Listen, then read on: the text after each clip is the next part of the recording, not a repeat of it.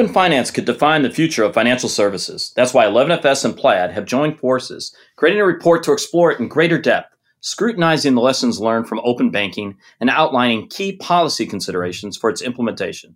We also consider its impact on financial service providers and the potential benefits to consumers. Download the report for free at bit.ly forward slash open finance 2020.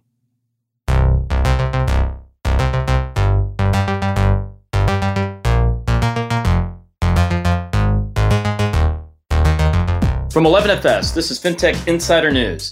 This week we bring you Wirecard loses 1.9 billion euro.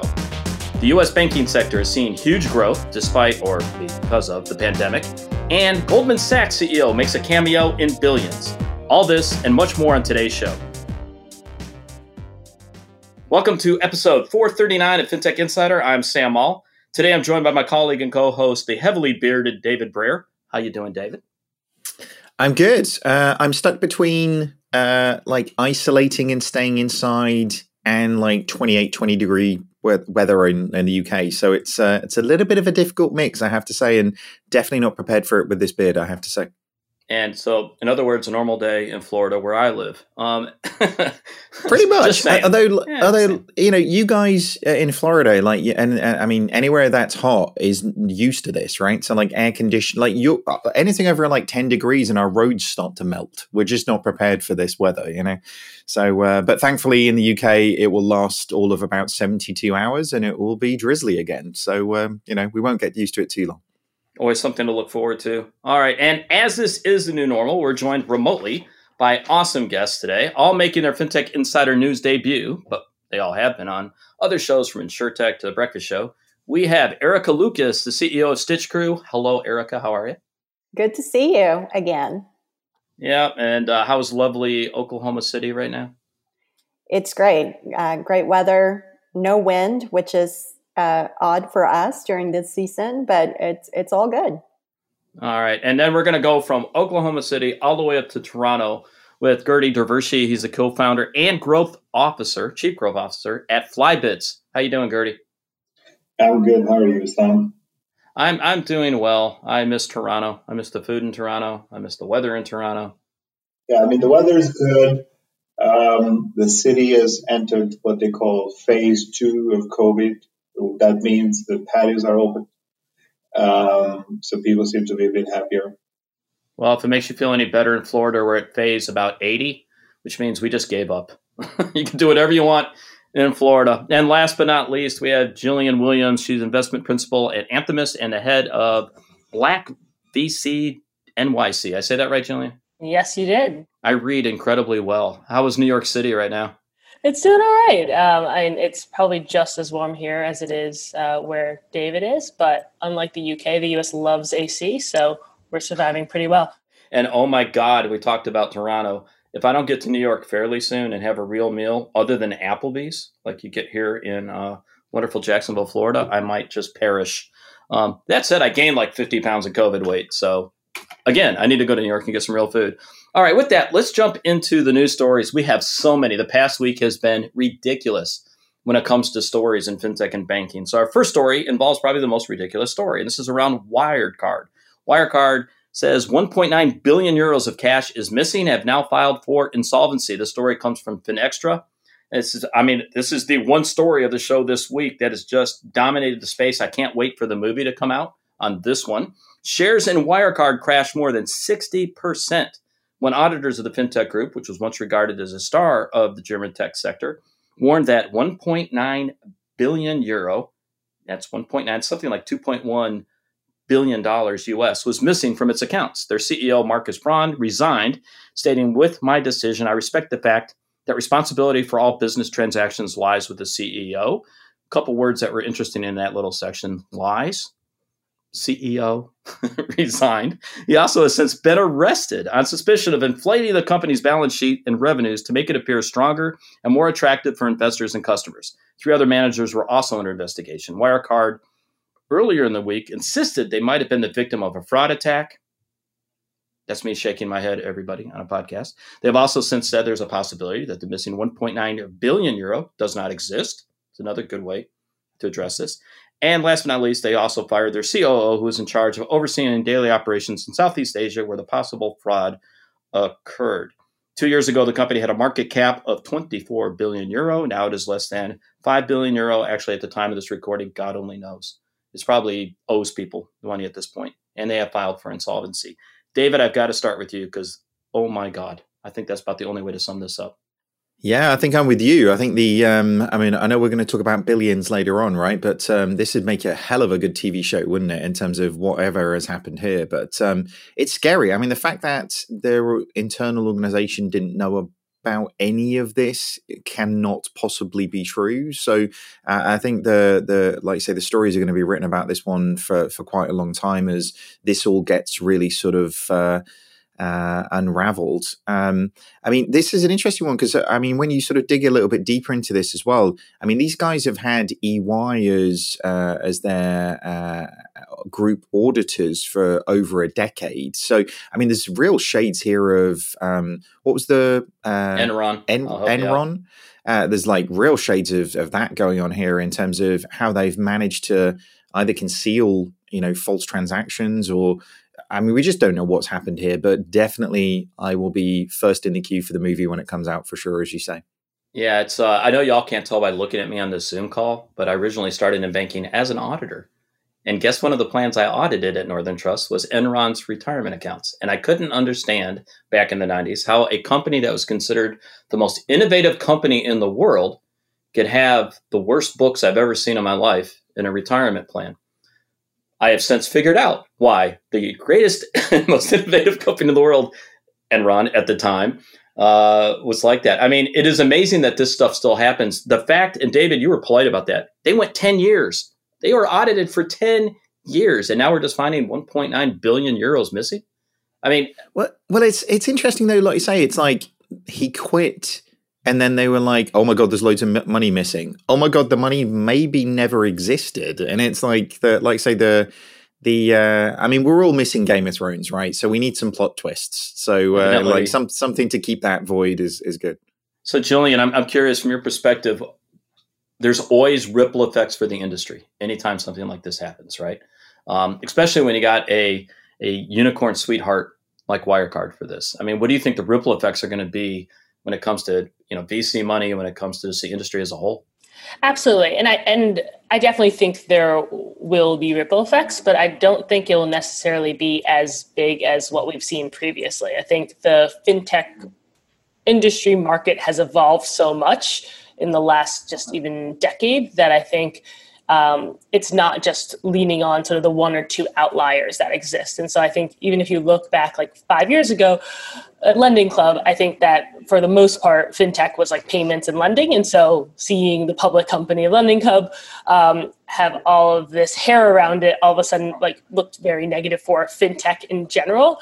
Um, but I do think that now maybe this is wishful thinking, but we've definitely sort of matured and oh, significantly and hopefully enough that maybe one bad apple won't do that to the entire industry. Again, wishful thinking as a private investor, given it was a public company, um, it doesn't look as negative for VCs, which I think is always the story people look at and sort of look at the VCs allowed this to happen and whatnot, and saying it was a public company, they were auditors as, uh, as um, David said, like for 10 years. Uh, and so it's not sort of just the missteps of the venture capital world. I mean, the interesting thing, obviously, when when Enron happened, was like it didn't just happen to Enron. It like it Accenture nearly didn't exist. Do you know what I mean? It's like so, you know, the uh, Arthur Andersen and all of the kind of impacts of that. So, I mean, it is uh, this one uh, definitely is gonna. it's got years in it. I think as as this sort of unravels, Sam. You know, you know, I feel sorry for is our partners though, because there's a lot of fintech companies that were partnered with Wirecard. You know, and so this becomes guilt by association, right? How fast can you unravel and look for a new provider. I mean, I, I had that happen to me one time way back in the day at TSYS. Uh, the folks that actually did the PDF display of your statements basically came to us on a Friday and said, "Hey, we're going to go bankrupt Monday." Um, uh, excuse me, right? You talk about a panic. So, from a partnership standpoint, and Erica, you're nodding like crazy. I mean, you, you, you run Stitch Crew. For those that don't know, we're talking about a great accelerator based in Oklahoma City. And part of what you do as part of that accelerator is introduce your your companies to great partners, right? So they're trusting you for who you actually reference. Yes, I mean, what can I say? I um, I do think it will affect partners, employees. I always have to fight for employees because when when things like this happen, people tend to look at the leadership, which they absolutely should. Um, but then we forget to talk about the impact that those employees um, are going to have and, and, and all of that. I will say I'm a little bit more of a cynic, Jillian, unfortunately.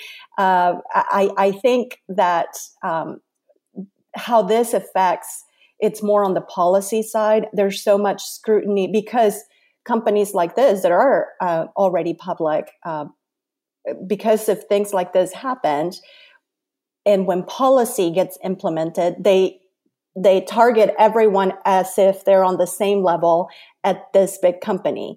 And so it, how it affects fintechs that are still in the very early stages, um, because policy is designed often because of big guys. I think, I, I, I hope you're right, Jillian. I hope that um, you know they if they do pay attention that they look at it holistically not as a one-time um, deal but i do tend to be more of a cynic just because i listen to some of the debates that are taking place in washington d.c and often they're being led by people that don't even understand the financial system and so I, I do worry from that perspective. Um, and I also worry because of the private cynicism with fintechs already.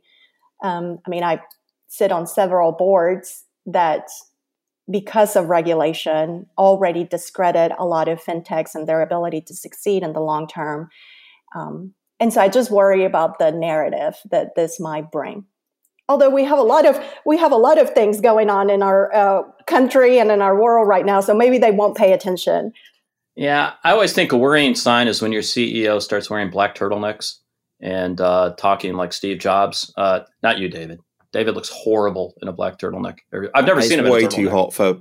It's way too hot for turtlenecks. I'm just saying. But. Yeah, but uh, in this case, the CEO kind of bought into the hype quite a bit, right? It does. This I, I said it earlier. This is the Theranos, if you will, of fintech right now with Elizabeth Holmes and what happened there. Uh, everybody, go listen to the podcast um, Blood Money or read the book. It's just incredible story where again the warning signs were there, and with Wirecard, the warning signs were there over the years. This isn't something that I think a lot of us were incredibly surprised by. I think they were more surprised that it was 2.1 billion dollars that have disappeared. Um, so I, again, I don't think it's a, a shocker from that standpoint. I, again, I worry about the other processors in market. You know, Gertie, uh, you know, with Flybits, right? I mean, obviously there, there's other companies like you, and that's that's where I get worried. Is you get that ripple effect, and, and the regulators, the government officials, consumer start looking at you and saying, okay, so how do we trust you for this? Well, one thing is with the with the Wirecard story. I mean, it's still coming out. Like, it's still we don't know what happened. We don't know. We don't only know the 2.1 billion dollar figure. But one thing that's very important to understand there is, did it go missing? Because you know we have like a whole central bank in the Philippines. This money never made it here in the first place. So it never entered the system or was it never there?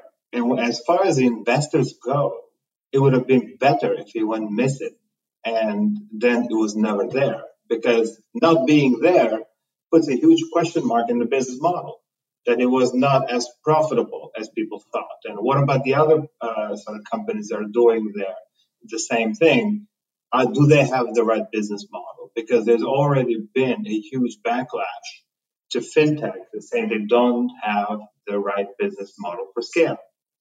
And this was one of them that seemed to have figured it out and at some point in time was worth more than the banks in Germany. They were worth more than Deutsche Bank and Commerzbank and, and so on. And now all of a sudden it turns out they were not. I mean, their business was not as profitable as claimed. And so this creates a, a huge question mark in terms of business model of fintechs. Now, that's that's the biggest question here. Yeah, Jillian, you raised the point. If there is a silver lining, they were public. You know, I mean, um, that's the one thing that strikes me. I'm going to go in a segue y'all didn't see coming. So here in the states, uh, I can't remember which Kardashian. Who's the one that's supposedly a billionaire? Anybody? Come on, David. You know, huh? Like name, it's not name, a quiz. You you were in there straight away. I couldn't amazing. remember her name. the one that has the makeup line, right? But there's been accusations that they way overinflated their earnings too, right? Which comes out when you show yourself going public, um, which then does put you in the whole the regulatory side of the house is there to protect the end consumers, the end investors when it comes to something like that. So if you ever didn't see a segue coming, everybody, I just compared Kylie Kardashian to Markus Braun at Wirecard. But it works. We're all going to go with that. It works. It sounds good. David, I'm going to give you the last um, say on this one because you know you're the, you're the CEO of the company I work for that I took the leap to work for. You're the face of the company.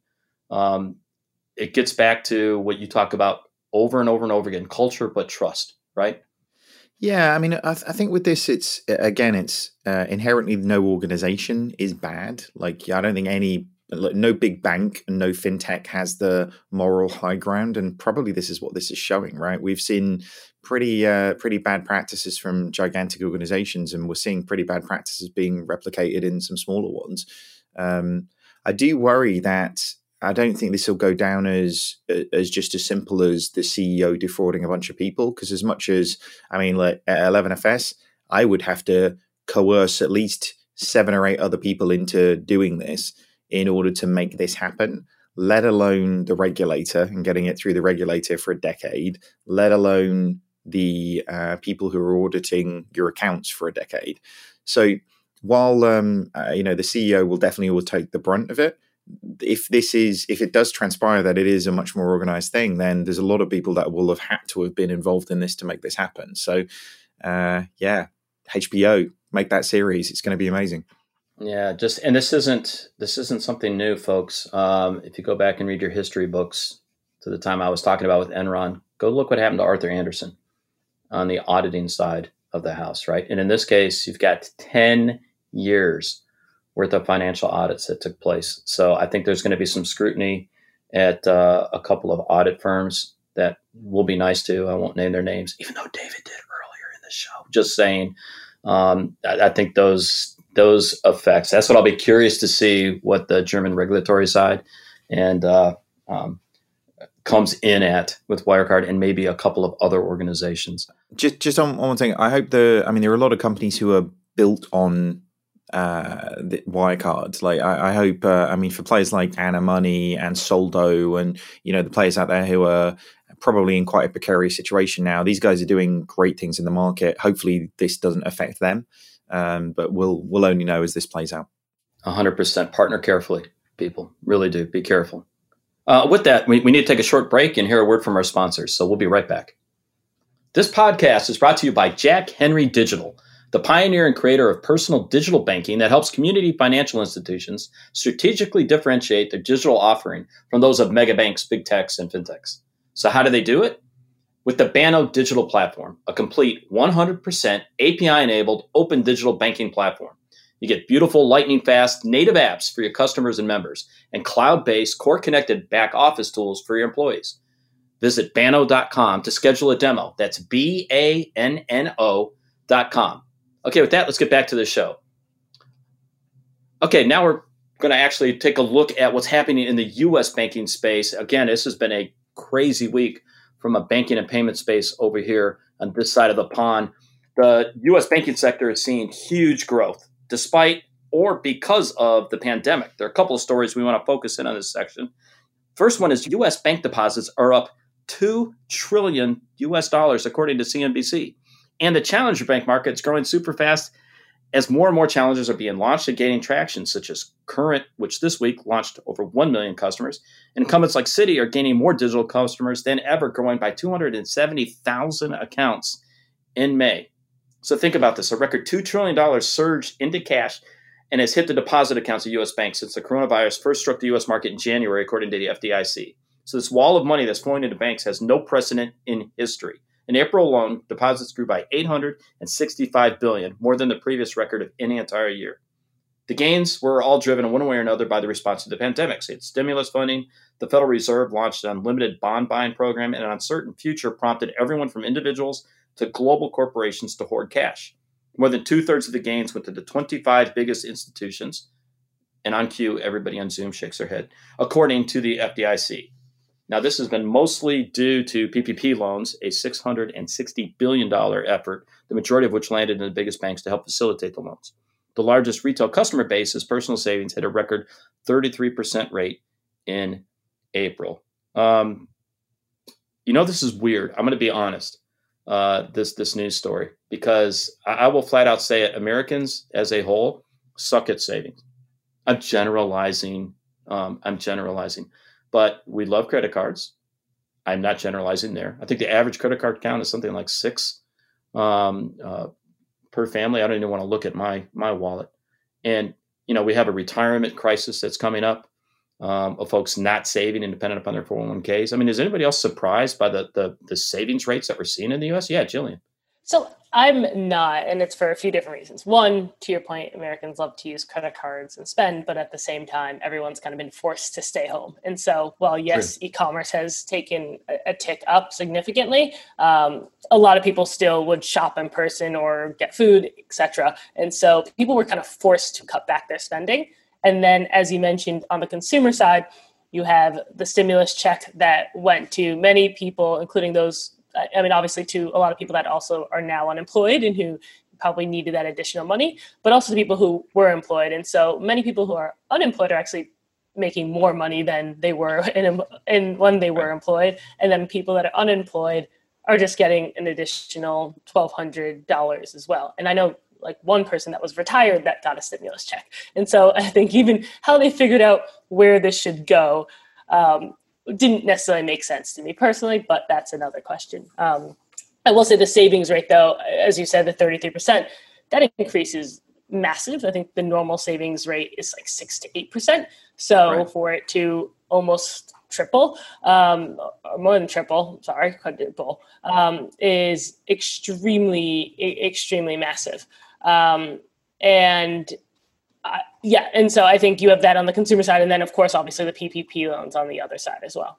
Just for my context on this one, then, so explain to me what's happening here, because like just for like a guy sitting in the UK, they they sent everybody a check. Is that right? So if you made, I think it was like a hundred thousand dollars was the a hundred thousand dollars was the threshold. Um, you just got sent a check or was directly deposited into your account. Okay. And, and what was that for? help you try to, I think it was typically to try to help encourage spending and to keep the economy stimulated. Um, however, more, more people just ended up hoarding the cash. Yeah. I mean, it, it, it sounds like, um, did you guys ever play Monopoly?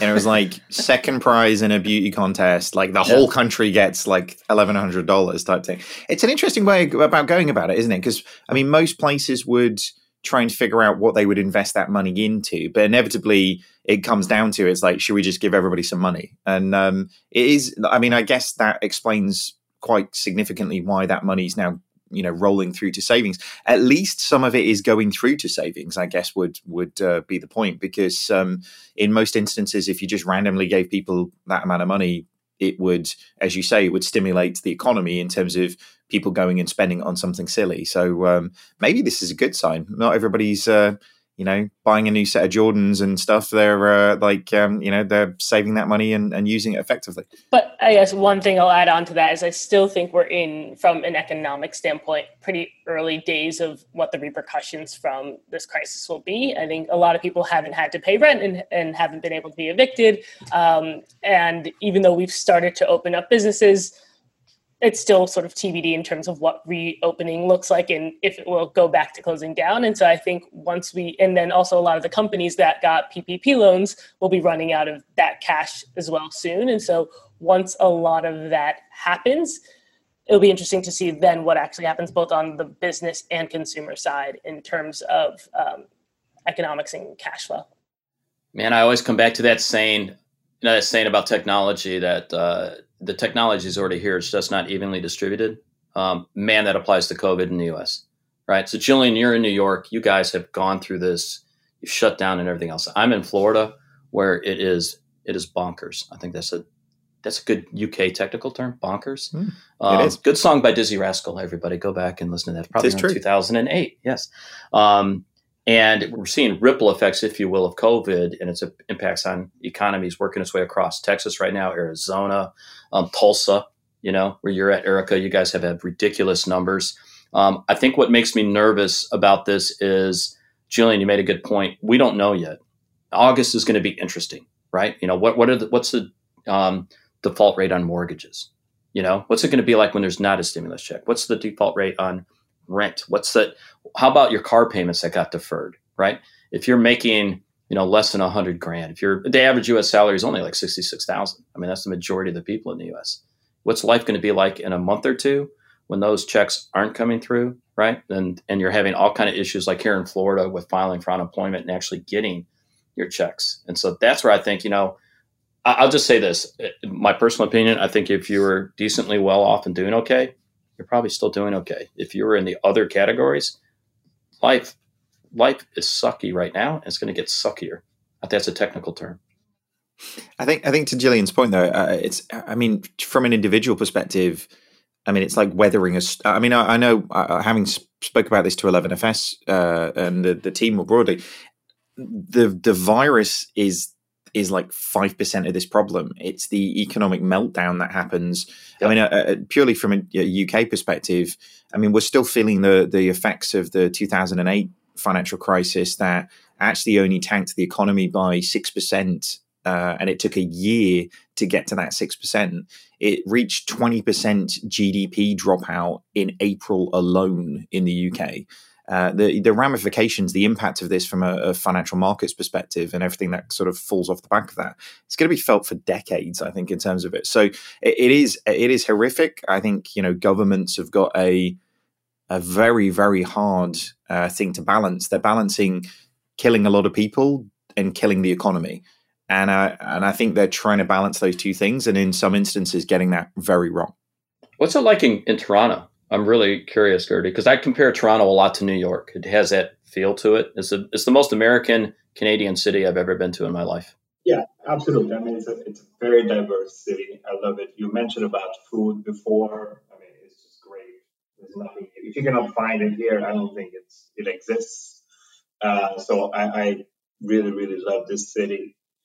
Um, the situation here is very comparable. I mean, we had a, a lockdown, as you mentioned. Uh, we are now about to see the repercussions about various levels of governments not being able to municipalities not being sort of sort of running to the ground because they haven't been able to collect and they're spending. Um, then you have the provincial, which is our equivalent of the state in, in, in, the, in the U.S and then you have a federal government that's just essentially giving out money, um, as we mentioned before, to people to try and sort of keep them afloat. Um, we're about to see what's going to happen.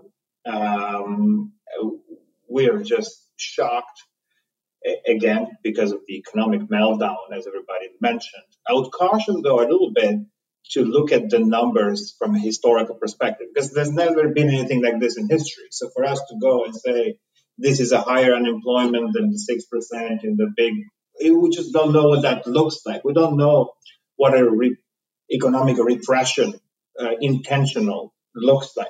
You know, from a coming back story, we just don't know what that looks like. So I would be a little bit more cautious on that front.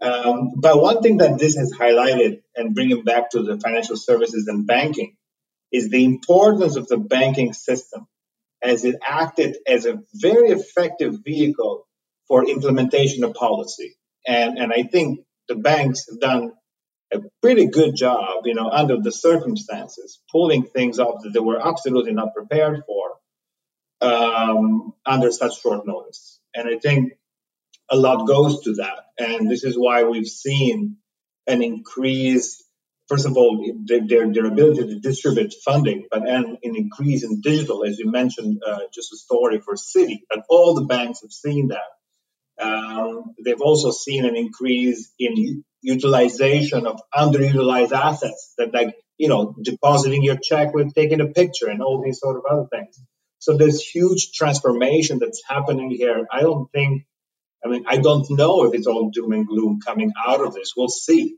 Um, this is August, as you mentioned, would be a good time to look at. Yeah, I think August is the benchmark. Um, you know what, what's what's very curious, and one thing we've seen is I know the the large banks have seen a, an incredible amount of deposits going in, but we've seen a lot of people also signing up for the challenger banks that have you know come in the U.S. So like Current as a challenger bank um, in in the U.S. saw its highest growth numbers in April and May. They added over 100,000 new members. That means it's now past 1 million. Um, and that pure mobile banking play, we've seen Chime, Ramp. Um, there's even an LGBTQ specific bank being money that are all being launched. So it's fascinating to see those. But what I'm curious about, and I'm going to use the term, and Erica might cringe, but I'm going to go there because we have Jillian in New York. You know, David, you're in London, um, Gertie in Toronto. But but uh, Erica, you're in flyover country. I apologize for that term, but that's that's a that makes sense, right? You are you're in Oklahoma City, and um, the heart of the U.S., if you will. And there's there's actually a good book called Flyover Country that I recommend everyone read. Um, so I'm curious. One, are you seeing an uptick of folks you know in the Oklahoma space that are kind of jumping onto uh, these challenger banks? And and two, what you're seeing the the economic impact uh, of what we're going through in, in Oklahoma City. Whew. How much time do we have? uh, you know, I'll give you an hour. You know, we'll go long. um, uh, first of all, in terms of, um, I actually don't shy away from saying the flyover country because for years I personally been talking about how the markets, um, technology, it's influencing a lot of the polarization that we're actually seeing in our country. Uh, because a lot of the people in the middle of the country feel left out, um, either feel left out or were intentionally left out of important conversation uh, conversations happening in DC, and or if we're talking about the financial markets, you know, venture, for example. Um, 78% of venture capital it's spent in uh, you know Silicon Valley, New York, and Massachusetts. Um, so are they are there people trying to uh, challenge? Yes, uh, but I think it's going to require more efforts.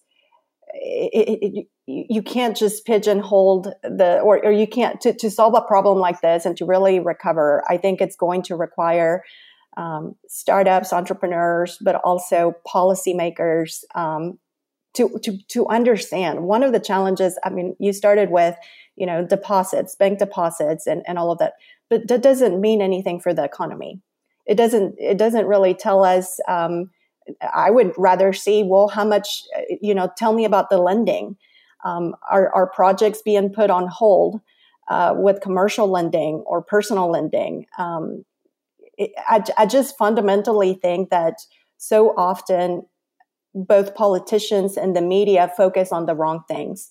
We measure our economy on how the stock market is doing, even though 50% of Americans don't have stocks. and like some of you mentioned, not even a savings account. Um, we measure things like, you know, how are our banking institutions doing, not necessarily uh, the people. Um, there are actually a lot of people in, in my home state uh, that are not doing very well, and they are getting evicted already. Um, our uh, unemployment uh, benefits, um, in fact, we're on the news today and yesterday because there's lines of people that are still waiting to get their um, their checks, unemployment benefits checks. Um, and then we have politicians saying, oh, we don't need any more stimulus money, both for PPP or for personal loans. So there's just a huge disconnect. And I think it's because we silo ourselves. Um, you know, we're either entrepreneurs or we're venture capitalists or we're politicians. We're not talking to each other. and that's when you have things like policy flops um, you know, which hopefully we won't see with this thing that happened uh, with Wirecard, where the politicians are putting together policy uh, policies that really don't affect um, people or, or don't benefit people. Yeah. Again, I highly recommend that book, Flyover Country. I'm glad you embraced that term. Um, if you want to know what the effects are of ignoring a market, um, you can go back to an election cycle in 2016 um, which has global implications. People, I don't, I don't know what else to say. It really does. Um, it is interesting. What I want to leave this on a, a last note because uh, I, I, think an incumbent does deserve a shout out. So we can talk about Citibank. They launched a marketing campaign in May. Um, ended up gaining the bank 270,000 new online accounts for existing customers who had zero prior online presence with the bank. So I think the shift into digital banking habits, we're seeing it change rapidly. We saw a massive uptick in online and, and um, online retail purchases. I mean, Jillian, you touched on that. Um, I mean, I, if I remember right, um, from a retail sales standpoint, we saw 17.7% in May. So uh, in, in the US, right? So this shift to it. I think part of that was pent up frustration. Folks so bored of being locked up in their homes being able to chance to go out. But I mean, the reality is in the U.S., uh, we, we didn't flatten a curve. go look at any chart. That's all I'll say when, when it comes to COVID and what its impacts are. I'll, I will say um, I would again just look to August. I think most of us would agree August is a good benchmark for maybe what the rest of the year is going to look like into 2021.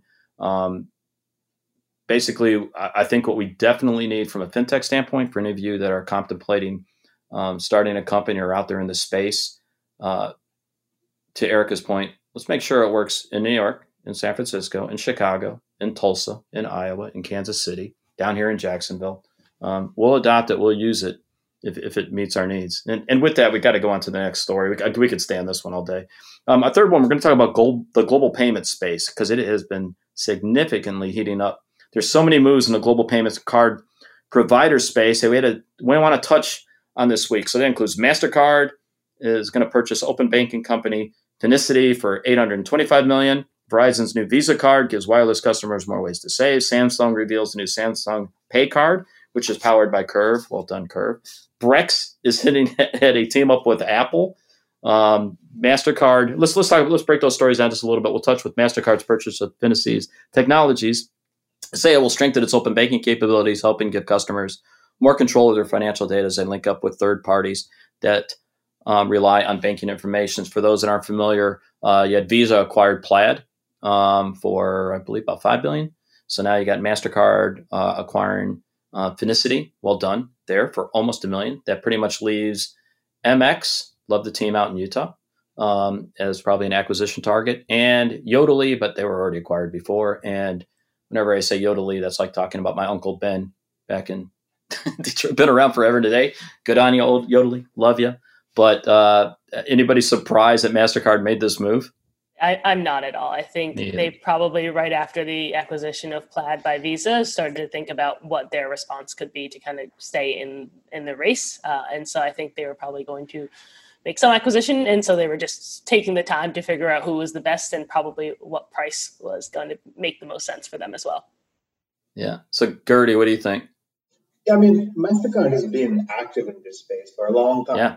Their own platform in Europe now with the acquisition, they want to go global with it. Um, but ultimately, what this is, is to create a data strategy, right? A data strategy that creates some sort of a price, uh, privacy preserving customer um, engagement. So that's what this does. It enriches the data systems uh, that MasterCard or these companies sort of have in place in order to create a, a, a practice that protects the data, but also creates a growth, another growth uh, trajectory for the firm. Yeah, I'm just waiting for the announcement of Amex. And I mean, MX, the letters are already there, people. I'm just saying. I, I sent an email to Ryan Caldwell, the founder of it, who's a good friend. And I'm saying, dude, just remember me when you're living on the beach in Hawaii, which he'll never leave Utah, by the way. Why would you? If you've been to Utah, it's beautiful. The news about um, Verizon I found interesting. So we're back to, if y'all remember, back around 2010 and 11, the telecoms and payments was everything, right? Um, the incredibly um, uh, well named uh, Confederation of Telecoms uh, for a card called ISIS, which then they quickly pivoted to SoftCard or SoftBank or Ice Cream or whatever the hell they could change it to because it would not be ISIS. By the way, I'm old enough. I worked on that. Just going to throw that out there. You know, I think I have a T-shirt somewhere that I've never worn out. It actually says ISIS on it um, poor them. But again, this this you know this announcement that they're going to add a Verizon a, a, Verizon Visa card to its portfolio of products. So the new credit card will give an additional two percent back on purchases and payments made through Verizon and giving discounts on wireless charges. I mean, they're the latest tech company to jump into the world of finance. You had Apple Card with Goldman Sachs. I mean, David, you're infinitely familiar with that story. The Google Card that's coming out. You got the Samsung Pay Card, um, which has been on the shelf for a while. Amazon launching credit lines for SMB, Sun, and its marketplace. And Facebook launched uh, WhatsApp payments in Brazil last week, which, by the way, story today, the Brazilian government shut that down. You got to feel for Facebook. You know, Zuckerberg's on vacation right now, and he's like, "Damn it, are you kidding me?" Because he had a good headline last week, and now he's back to this. Uh, you know, the one of those that really stands out to me, David, is the Amazon um, SMB loans with Goldman Sachs. Man, I I love that play. Yeah, it's it's an interesting one, isn't it? Because it's I mean it's facilitating people doing the things that they want, and and actually I mean we've seen Amazon as a good distribution point for loans for for quite a few years now, haven't we? I mean all, yeah. all of this, I mean these these Verizon, Samsung, Apple, like you know I mean, the sort of fabled demise of, uh, of, of banks by bigger players coming into the uh, the market is is really coming to bear, isn't it? You know, we're seeing big players coming in and doing interesting things, and, do you know? I, I, I do worry what this spells for like long term business models of many of the banks. If I'm honest with you, because I don't think it's necessarily just the disintermediation, but the the impact that it has when other people start distributing products rather than you uh, on the way in which you manufacture those products and the the cost efficiencies that you expect from those products. It really does have a very very significant impact on those things. So uh, it's going to be very very interesting to see how this one plays out. Right, everything can be uh, everything can be financial services, it seems. Go ahead, John. I think one of the trends that we, along with a, a, lot of other investors earlier, this sort of predictions for 2020 um, was this sort of move into sort of everyone trying to offer a credit card. And I think yeah. that's part of, as you said, Sam, sort of the thesis around everyone wanting to be a fintech. Plus, also, as you said, everybody loves credit cards in the US. Um, and so, and that's where you make a lot more money. You don't make a ton of money on deposits and on debit cards, but you make a lot more on uh, the APRs of credit cards. And so, enabling others to offer these different types of branded cards and things like that, and everyone's really on the cash back side. Um, I think it's just become a bigger and bigger trend. And I think to Amazon point, uh, I mean, it makes a ton of sense. And you see Shopify announcing that in terms of all of their sort of move into finance that they've done in the last month, um, also being able to do that for their platform and just continuing to embed financial services products and offerings into other distribution points, I think is definitely where we see a lot of fintech going. Um, obviously, at some point, there's card fatigue and even though people love credit cards, like how many I might get them all, but then how many of them am I actually using? I think I have the Apple card and I've maybe used it twice. Um, but like, why not? Like, if any additional person you can get, especially if someone who's going to rack up some debt, um, is beneficial to these and helps get different uh, revenue streams as well. Mm. Gertie, you have a thought on that? Yeah, yeah. I mean, this in my opinion, uh, big tech moving into banking highlights the importance. We touched upon this a little bit before with MasterCard news, but around the importance of data. There's very, very important data in the financial services that so far big tech has not had access to. And this is where this is going to become interesting, where the banks have to use a very important asset of theirs, which has become even more important now, which is trust and you saw Facebook was shut down because of a general perception of a lack of trust. Um, whether it's true or not, I mean, it's just what it is. Um, but trust is a very important weapon in the side of banks that this time around had an opportunity to be heroes versus villains in 2008 and they can sort of really leverage the trust anchor to become, in my in our opinion, data vaults and sort of instead of money vaults, and utilize that concept to create new business models that will make them relevant for many many years to come. This is what we're seeing right now, and it's just my opinion as to how there could be some techniques that could be leveraged by using what you're strong at.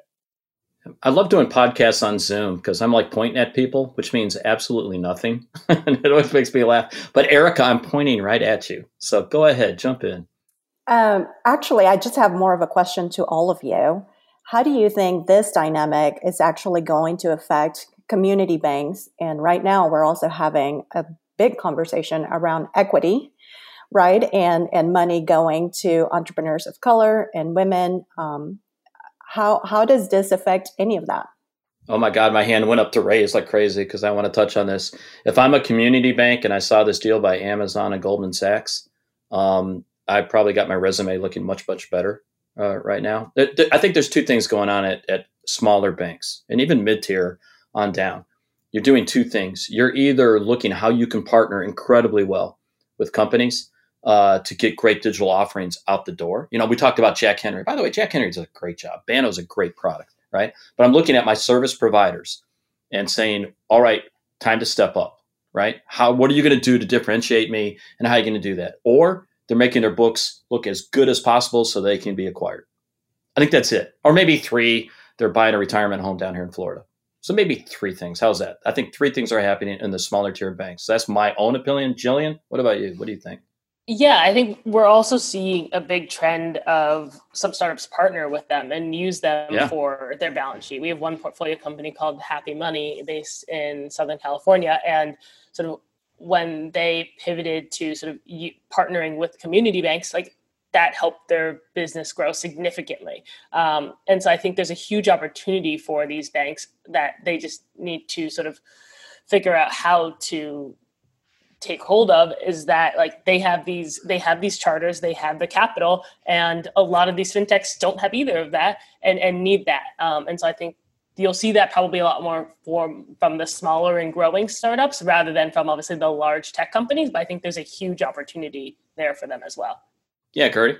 yeah. So one thing that we see right now which is exactly around the first point i cannot comment on the florida house or the other stuff but around the first point, we see the community banks sort of we're partnering with them very effectively to elevate them at the experience level, which is not only comparable but maybe disrupt back into some of the what's coming their way, but also use their, as I mentioned, the trust factor and the community understanding coupled with the digital experience. I just think digital experiences are much easier to achieve than trust. And so I don't just dust that resume just yet. I think the fight is not over. There is a lot that can be done very quickly, very effectively. Yeah, and Erica, aren't you on the board of a bank or two? By the way, is that is that accurate? Just one, Arvest. Yeah, one's okay. So there you go. So what do you think about this? Uh, I mean, you know what I worry about most, um, and I agree. I mean, we're seeing bank uh, community banks that are doing great work, um, partnering with with uh, startups, and that's great fintechs. I guess where I worry the most is when we, uh, obviously, since we work with startups, you know, we know that less than 1% of startups ever raise venture capital because not every startup is venture backable. um, we also know that 80% of those startups are also not um, getting loans. Um, and, and that's because you know having a loan that's less than $100000 to get your startup going. So i'm talking very early stages. Now i'm not talking about venture backed companies. You know getting that first access to capital is so critical but community banks continue to be acquired. They can no longer make a, a loan that's less than $100000 sometimes you know profitable. And so we are seeing the complete uh, you know demolition of community banks and i worry most of my worry is that early very very early stage capital who takes care of that particularly when it comes to communities of color or um, underrepresented markets um, and that's where i would love to see i mean these partnerships sound great everything sounds great i just i do worry about the early very early stage venture. Um, it, it's sexy to talk about venture capital. Um, nobody's talking, and, and, look at our Main Street. Look how uh, our Main Street businesses are doing. Um, and I worry that nobody's talking about them. How are we going to help them? And we saw that with the PPP program. Uh, to be to be blunt, um, again, if you were if you were doing pretty well, you know, you did all right. But even even the the loan amounts that the government had set, you know, five hundred thousand and a hundred thousand, and in the reality is these companies needed fifteen grand, twenty grand. You know, we're talking one or two mom or pop shops. Hey, David, I'm curious because we're we're we're slamming all about the U.S. right now. What, what's the equivalency of this like in the UK? I mean, in terms of the squeeze on the the community banks, then I mean, it's essentially something that we've seen with building societies here. Um, I mean, the sad sort of end to that story from a UK perspective is the big guys bought all of the building societies, and the building societies became just outreaches for for banks. And I think there's actually a lot of uh, potential for that to be the case because in any time where uh, businesses start to do difficult, it's the people with all of the investment potential that come out of this on top. And arguably, the bigger banks get bigger and the smaller banks get squeezed out, which is is a very difficult reality to face into when community and everything that's required around community is probably more needed than ever before. That was me sighing. Uh, I think this is going to be a little bit of a wait and see. Um, uh, you know, uh, we, we kind of faced this in 2008. I'll give you guys everyone a quick example, and then I'll move on to our, to the next section. But um, in Georgia, uh, when uh, we had the market crash and the real estate market crash, it devastated the community banking space because the community banks were the ones that were lending to the construction companies that were building new homes. And when the real estate market fell, the Georgia had the highest number of bank failures in the country because of that. Um, so, and I said I wanted to get to the last point. I know David's going to make it. Yeah, yeah, I, I, think the the really difficult with the difficult thing with this one is like local communities really want to support local community operations and organizations, and actually, you the squeeze that you're seeing is with uh, with people. These are real people, and therefore they're going to do the thing that is best for them at that stage. And as much as people will want to support community outreach and they'll want to support community uh, organizations, then at the end of the day, if I mean, if Amazon comes in with a rate that you can't, uh, the, these people just can't compete with, going to be so difficult for for consumers to make a altruistic uh, decision in terms of these things, and that that's the really really hard thing about it is you you see these business get driven out of business because. Um, you know the the economies of scale that can be brought with these things is is really significant, and I, and I guess the challenge to that really is is that the difference from a, a, rates and a service and everything perspective from the big banks to the community banks uh, has not been so dramatically different that they couldn't keep an arm in that fight.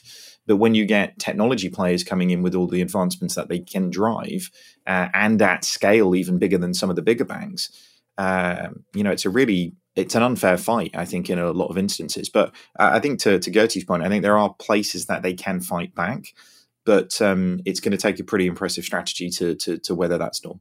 Now, I'm uh, talking about pretty impressive. I now have a segment that I have two minutes to do. Three stories in two minutes. David, rapid fire, man. Ready? Down that uh, monster energy drink. Here we go. Three in two minutes. Checkout.com triples valuation to $5.5 billion, making it one of Europe's top fintechs and a continuation of the payments provider theme this episode. Checkout.com has seen its valuation almost triple in a Series B funding round led by technology focused hedge fund Cotia? Cotia? Hey guys, call me, tell me how to say your name. For anyone unfamiliar with them, the London based company sells a software platform that makes it easier for businesses to process and take payments over the web. It competes with likes of US firm Stripe and Dutch processor Adyen, the startup has achieved impressive growth over the last year, increasing transaction volume by 250% and picking up big name clients. It's now tied with Sweden's Klarna, wow, and Britain's Revolut as Europe's most valuable fintech startup. This is in direct counter to Monzo's drop in valuation last week following their latest funding. Banks are dropping their valuations while service providers are on the up. David, thoughts on this? Uh, I mean, again, look, anybody can be financial services in a very broad sense. But um, it's it's super interesting. The fact that they're that scale and being considered at the same size as uh, people like Revolut right now is pretty impressive. Yeah, I, I, completely agree. Good on them. And by the way, Klarna killing it. I don't know if people have seen some of their earnings lately. All right, next story. We've touched on this before. Brazil's central bank ices Facebook's WhatsApp payments services. After we covered the Brazilian rollout of WhatsApp Pay excitedly on last week's show. This week it's slightly less positive news. I like that. That was that was very um, well put. Slightly less positive. The Central Bank of Brazil has suspended Facebook's WhatsApp payment service within 10 days of its rollout, citing competition issues in the mobile payment space. That was the most British sounding phrase ever. Slightly less positive. In a statement, the central bank said it was taking the decision to preserve an adequate competitive environment and to ensure functioning of a payment system that is interchangeable and that is secure, transparent, open, and cheap. The injunction demands that Visa and MasterCard suspend launching payments and transfers on WhatsApp or cease such operations immediately. The central bank also stated that it hadn't had the opportunity to analyze the P2P messaging system in advance of its rollout. My two cents on this um, rolling out to a new geo, a new country ain't easy. I know that doesn't flow like Jay Z does in his songs, but hell, I'm going with it. It ain't easy. All right, next one Robinhood. They had another outage following a tumultuous week. On Thursday, it's resolved an issue that had caused a major outage on its platform early in the day, provoking negative sentiment from users on social media. Robinhood has experienced several outages since early March, particularly on days of high trading volumes as the market reacted to news on the economic impact of the coronavirus pandemic. They've also had a challenging week following the suicide of one of their users, a young college student, citing confusion with the Robinhood product as a reason for his actions and prompting questions about the social responsibility of such platforms to look after the users. The co founders responded on their website with a heartfelt message and a focus to improve their platform, committing to reviewing additional eligibility criteria, educational resources, and user experience improvements, and cleaning up user comms to avoid such confusion. They're also making a $250,000 donation to the American Foundation for Suicide Prevention. Um, David, I don't know what really to say on this story. I mean, it's it's horrible. I mean, nobody's creating an interface thinking that interface might lead to somebody committing suicide. And I think actually the you know the responsibility, as you say, on that has got to be people have got to start thinking these things through. Such wild swings, particularly when it comes to investment stuff, is is gonna happen to a certain degree, given the climate that we're in, and you know managing those messages and uh, being very very sensitive to that.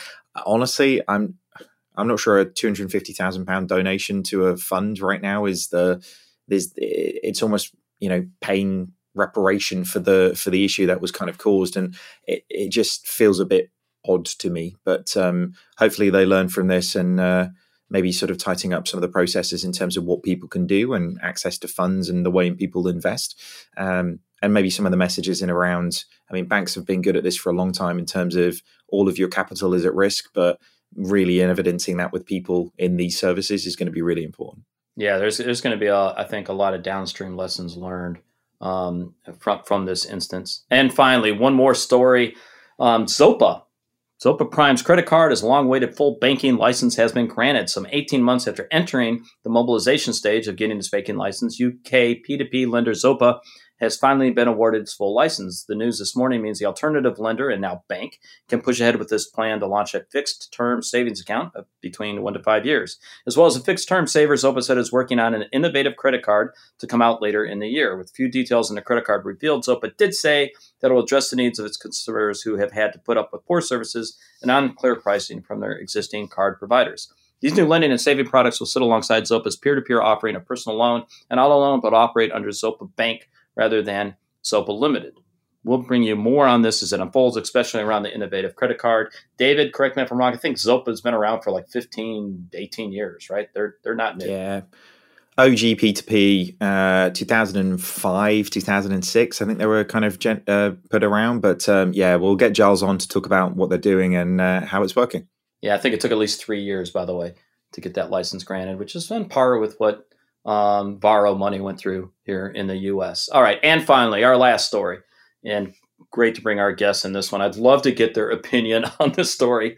Uh, Goldman's traders mock the CEO's cringeworthy cameo on a TV show Billions. So the Financial News reported the story. Goldman Sachs has been on a massive push to win over Main Street consumers with its online platform Marcus. Even chief executive David Solomon is chipping in to help out on the marketing front. Solomon, who moonlights as DJ D-Sol,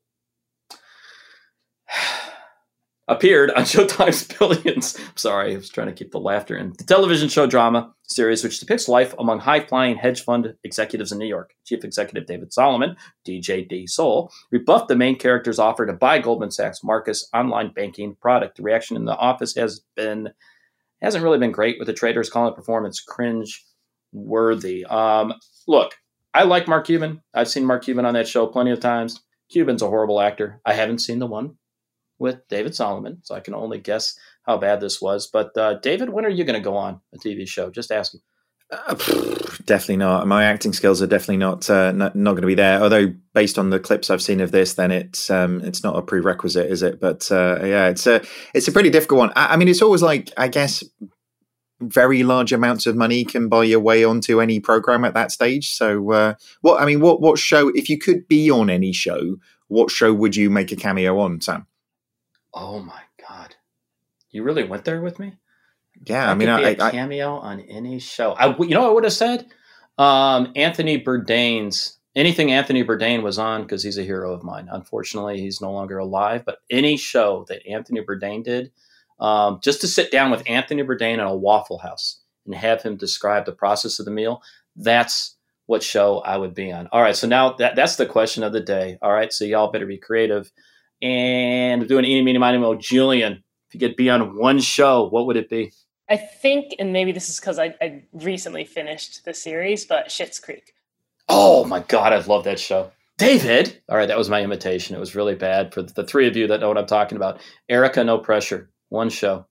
Grace and Frankie. No question. Oh, that's a good show. Look at you coming in sideways on that one. Very good. Very good show. All right, Gertie's like, oh hell, Hockey Night in Canada, um, Premier League football. Uh, I don't know how I'll pull this off, but I mean, you know, my, I, I, like this British show, uh, Peaky Blinders. Oh, I love Peaky Blinders. You would be good. Y'all cannot see Gertie, but Gertie would look so good as a 1920s gangster in Birmingham, England. Great show. I love Peaky Blinders. That was a good answer.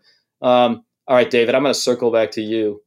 I mean, for me, it'd have to be Sopranos. I think go old school. I mean, like if you if you want to know how to get business done, lots of good pasta in there as well. Like I, it's got to be the Sopranos. Good for you. Okay, there we go, folks. And and what a way to wrap up a show.